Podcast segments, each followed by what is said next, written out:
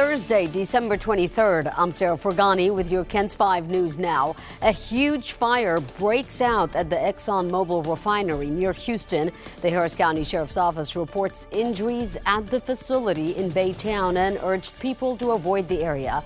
Residents say it felt like an earthquake before smoke filled the sky. In San Antonio, police investigate the robbery and shooting of a teenager. They say two boys were walking down Cedarhurst Street on the southwest side when a man pulled up in a car and demanded everything they had. One of the teens fought back and was shot in the leg. He ran to a nearby Taco Bell before he was taken to the hospital.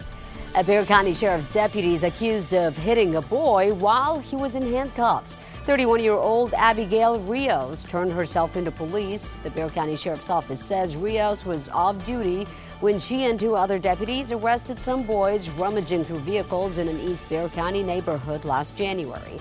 Investigators say Rios was seen on surveillance footage from a nearby home hitting one of the boys.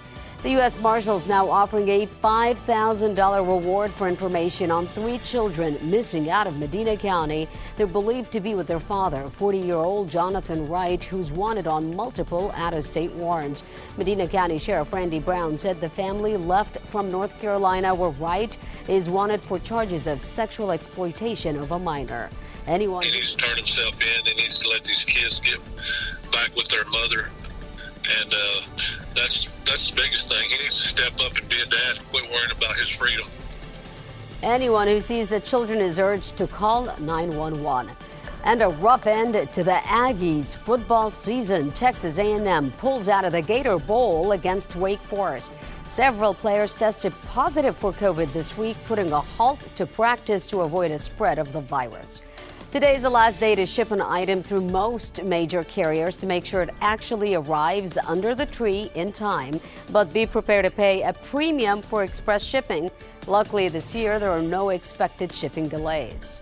We don't have any delays at all. Everything is first in, first out. Um, all mail is being delivered on time. Nothing has been delayed. Nothing is sitting in the back in a corner first in, first out. We are making sure the push is making sure we get all our parcels there on time for Christmas. We prepare for this moment all year long. You can still ship Priority Mail Express at the post office on Friday. FedEx is also offering same day service to some locations. You'll need to ship by Friday to make it by Christmas. A check of your forecast on this Thursday. Dense fog advisory in the morning, but things clear up for the afternoon with it being mostly sunny and in the mid 70s. Another beautiful day, and by tonight, temperatures will drop to the 60s but stays mostly clear. You're listening to KENS 5 News Now in San Antonio. Remember to subscribe to our YouTube channel and follow us online. I'm Sarah Forgani. Thanks for joining us.